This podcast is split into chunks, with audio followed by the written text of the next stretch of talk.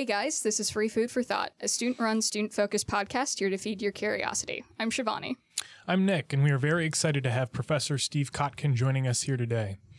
Professor Steve Kotkin is the John P. Birkelund Professor in History and International Affairs in the Woodrow Wilson School and the History Department of Princeton University, where he has taught since 1989. He is also a fellow at the Hoover Institution at Stanford University. At Princeton, he teaches courses on modern authoritarianism, global history since the 1850s, and the Soviet Empire. He has won Princeton's highest awards for both undergraduate and graduate teaching. He served as Vice Dean of the Woodrow Wilson School of Public and International Affairs, member and then chair of the editorial board at Princeton University Press, director of the Princeton Institute for International and Regional Studies, member of the editorial committee of the journal World Politics, and director of the program in Russian, Eastern European, and Eurasian Studies. Thank you so much for joining us, Professor. Thank you for the opportunity. So, one of the questions we, we like to begin our podcast um, are asking about the, this concept of inflection points or sort of pivots in your life, be it your personal or professional, where you realize a change need to be made. Um, so, can you share a couple of those inflection points with us? Sure. I was young and made a lot of mistakes. and mistakes can sometimes be called inflection points. They can That's right. indeed. My father worked in an embroidery factory as the night manager, and I went to work with him when I was a tween and then a teenager every weekend. And this is what I saw working life was like.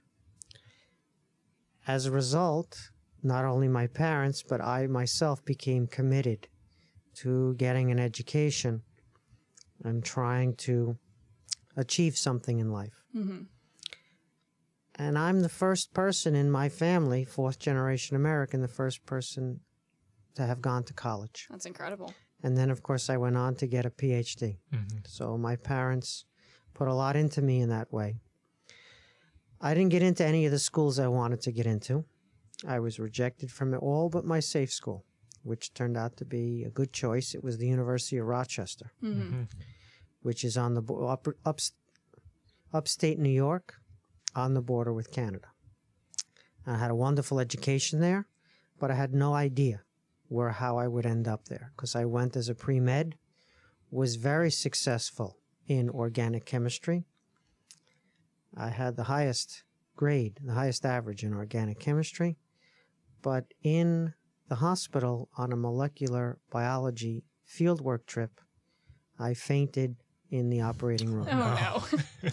First, I threw up, oh, and then I fainted in my throw up. oh, dear. That's how my medical career ended. oh dear. And so I then switched to English and eventually got a BA in British poetry. Mm. Mhm. And as you know, I wrote my senior thesis on John Milton. Mhm. However, when I spoke to my advisor in the English department, who was assigned to me, who was the professor of British Romantic poetry, which of course is Coleridge and Wordsworth and Right. Byron, he said to me, You know, it's eight courses in English and it's four courses in an allied field. And I said, Oh, I didn't know that. And then I thought for a second. I said, Well, you know, I have a lot of math. I did math right up through topology, which was m- much higher than regular college math. hmm He looked at me and he said, Math is not an allied field. and I said, What are you talking about? It's like poetry. He shook his head no. he said, You have to take history classes. Hmm. And the next semester, I took three history classes because of his instruction. The history classes were spectacular. hmm And a, little bit later, I found myself in graduate school at Berkeley trying to get a PhD in history. That's incredible. So that was quite an inflection point, but I don't think I foresaw that. no, absolutely not. Well, I mean, you uh, you've definitely done something where I- I think more more so my generation is is a bit I'd say timid or afraid to do, which is really commit to those pivots um, and kind of readjust their their mentality and realize that bottom line it's okay to pursue a passion of yours as a career because i think much more so than now even at a liberal arts school as incredible as claremont mckenna is uh, there's definitely this understated reality where it's you follow these series of steps and then you get to choose what you want to do. Um, and this is five to 10 years down the line after graduation. So, w- what advice would you give, you know, folks my age um, in really committing to the fact that pursue what you love? You know, it's a privilege to be at a fantastic college Absolutely. like Claremont McKenna. Mm-hmm. It's really an unbelievable place. I've been here for two days now, and my eyes continue to pop out at the opportunities that are here. So I envy you. I envy you and all the undergraduates here.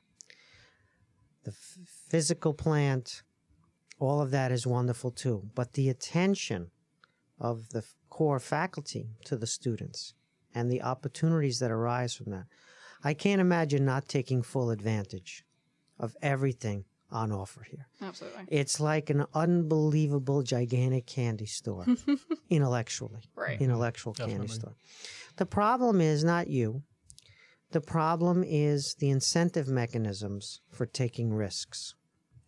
Undergraduates feel they cannot take a risk because they'll be punished. Their GPA will suffer. Their career will be sidetracked. As a result of which, people try to make safer choices. Mm-hmm. Oh, take a class that's really hard? Maybe, but then what happens to my GPA? Mm-hmm. Right. take a class outside my comfort zone about something I'm curious about but don't know much about, oh, I'll never survive in that class. Mm-hmm. As a result of which, my career will be ruined. Mhm. So, what we've done is we've created this system where we have on offer unbelievable array of choices, and then the incentives are not to go for it, not to try those choices because of fear of career and GPA and everything else that you know. This is crazy. Once again, this is not the student's fault. They didn't create this system. They live under it, however. Mm-hmm. So if I were in charge, which of course is never going to happen, so everyone can Never calm down. never. Everyone can be calm. this is only a thought experiment. If I were in charge, I would create incentives for experimenting and making mistakes. Right. Because it turns out every time I made a mistake, I actually learned something. Yeah. Absolutely. And every time I didn't take a chance or, or risk something, I learned nothing. Mhm. But how can we get to a point where you are rewarded for taking the chances, for getting out of your comfort zone? Is it only about lowering or raising your GPA, or is there some other way that we can measure success and failure? This is a hard question. It's not an easy one. If it were easy, it would have been solved already. Fair. That's right. Nonetheless, despite the disincentives, my advice to students your age is experiment, take risks, do things that are unobvious, mm-hmm. and deal with the consequences. You guys have no idea what my SAT scores are. you have no idea what my GPA is. Right.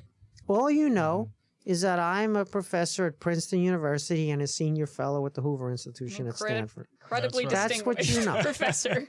That's what you know. That's right. Absolutely. But you don't actually know what my transcript looks like, do you? And nobody really cares No later one on. does at this point. Yeah. Would anybody ask me for a transcript? No. Right. And so it turns out that it's about your experiences. Mhm. It's about the horizons you have and how wide they are. It's about the stuff you've done, even if it didn't work, the stuff you've tried. That's who you are. And when you go out into the world, that's the equipment you have to succeed with. And all of that is available right here, right outside your dorm rooms. It's just you have to not be afraid. Absolutely. It's easy to say, it's just hard to do. but when you do it, it turns out you feel the power of taking risks, intelligent risks, experimenting, gaining experiences. You know, life is about three things financial capital, and everybody is very focused on that. hmm Who wants to live in poverty unless you have your parents' credit card? Right. in which case you're not very worried. Financial capital is significant, but it's only a means to an end. It's not really or shouldn't really be an end in itself. And you don't need as much as you think you need in order to live a quality life. Right. Mm-hmm.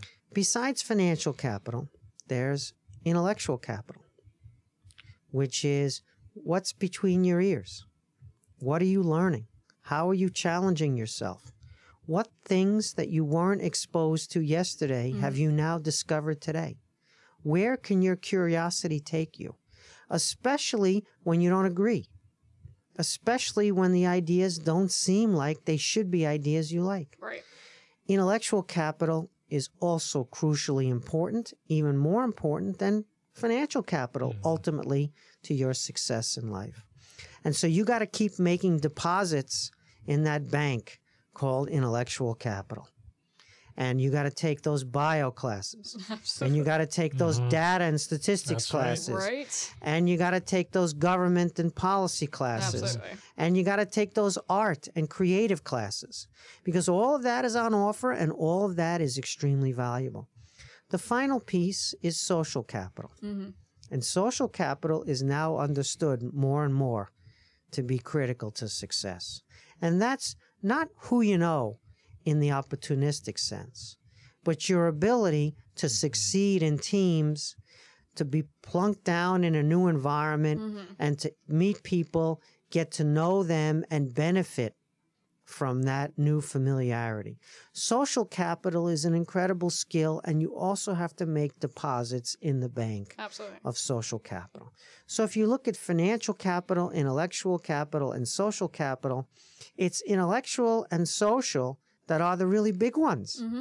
And that's where your career success comes from.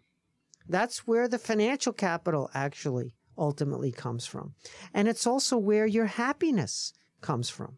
And achieving happiness is no easy thing. Fair. Mm-hmm. Absolutely. Mm-hmm. Well, I think it's interesting just how you have a joint background in both humanities and the sciences. And something I've noticed here is that uh, you're also a, a history professor, is that in our society today, there's a huge emphasis on STEM education. Um, and even in the humanities, I think history often takes a backseat to courses like international affairs and, and government because those are usually seen as having more direct lines to employment than history. Usually, I, I'm a dual history major myself, so they ask, "Oh, so you're going to become a history professor one day?" Because that's all they see it as being good for. So I'm wondering if you could speak to uh, specifically maybe the value of a history education and and how that's affected your worldview and how that can be used by kind of normal people. So, all of education, all the disciplines, everything you could potentially do is about thinking. It's about figuring out what the question is, because that's the really hard part. And then once you have the good question, figuring out what the possible answers are mm-hmm. and developing a method to get you to a good answer. Right? That's the definition of what education is. Mm-hmm. Sounds like the scientific method to me. There's sociology. Yeah. Right? There's political science, mm-hmm. there's economics, there's anthropology, but biology, physics, chemistry, and we could go on down the list. Right. Thinking intelligently, thinking critically, thinking in a way that you can pose a question that's valuable mm-hmm. and get an answer that's evidence based and defendable. Right? That's what you're trying to do. Mm-hmm. So history can help mm-hmm. in developing those critical skills. It's not the only thing that can help, Right. obviously, uh, but it's one of the powerful tools that you can put in your toolkit. History is a way of thinking. It's a way of analyzing. It's a way of posing questions. And it's a way of developing empirical evidence to get these defendable answers, right? History is not merely or primarily a body of knowledge. Mm-hmm. It's a way of looking at the world. When I go to Washington, which is not very frequently, mm-hmm. I've never served in government. It's very honorable to serve in government.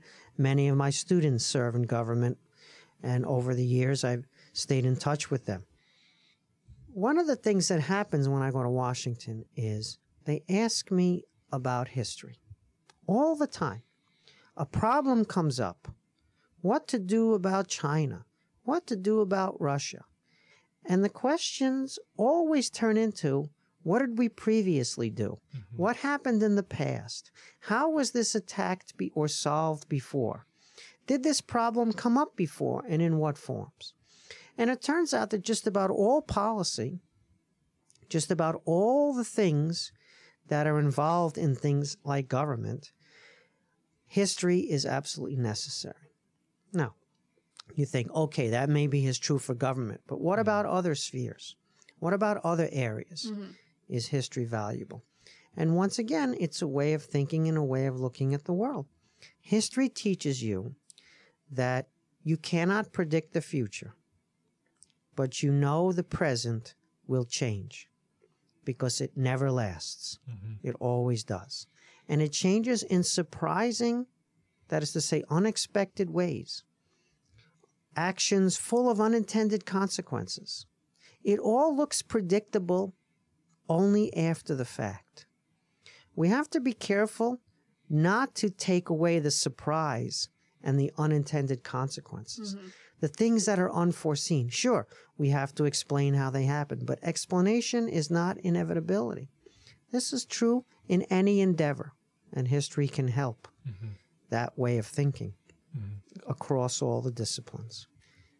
Absolutely. I mean, it, it seems like with with anything, especially history, there's a risk that is run in, in terms of staying too within that context, or sort of limiting your parameters, limiting your your ability to to look outside of the the issue that you're facing um, is constrained if you are too rooted in history. So how what what is the perfect balance that can be struck in terms of learning from the past, um, making sure that you set that framework because you're you're right, history does change quite rapidly, um, but is a valuable tool to to use in analyzing any sort of situational conflict, um, but also being vigilant to the fact that not everything that occurs presently was rooted in the past. You know, it depends what it's for. Okay. What are the goals? What do you want to achieve? In other words, do you want to, for example, get people to be patriotic? If you want them to be patriotic, you need to teach them a sort of civics lesson. Right. You need to teach mm-hmm. them a positive story, mm-hmm. Something they can identify with, some things in the past that relate to them now and that would be useful going forward. But if your goal is a critical stance, if you don't like what's going on in the present, if you want to change what's going on in the present, then you would rifle the past to look at things that happened before that might have been better or might be different from what we've got now. Because that's a lesson that things can change, as we said, but mm-hmm. also that things can go in a different direction, mm-hmm. in a direction you prefer. So, this tension between affirmation, a kind of patriotism, civics lesson, giving a positive story, which is extremely valuable in all cultures, affirmation, and criticism or a critical stance on the other side, right? History serves both of those purposes. And so you need to be understanding what it is that your goal is.